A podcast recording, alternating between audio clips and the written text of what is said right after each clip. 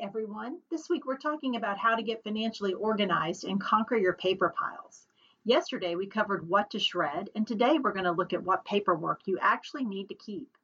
The purpose of maintaining paper records should be to protect yourself and your assets.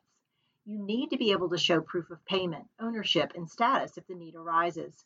If there is any possibility you could find yourself in a bind without having the document or record, hold on to it for backup.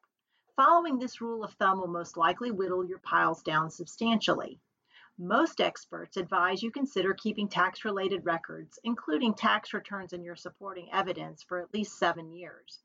This will cover you in case of an IRS audit or challenge. Check with your state tax office for information on their specific guidelines. If you're a homeowner, it's wise to keep all records related to the purchase, sale, and substantial improvements you make to the home while owning it for a minimum of seven years after selling the home. This is because you may need to access the records related to your taxes and possible capital gains.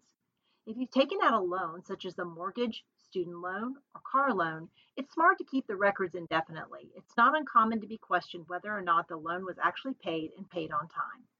Keep this paperwork on hand to back yourself up if necessary. Tune back in tomorrow to hear how to store your financial paperwork. Follow us on Twitter at Aspen Wealth MGMT for more investing tips and insights.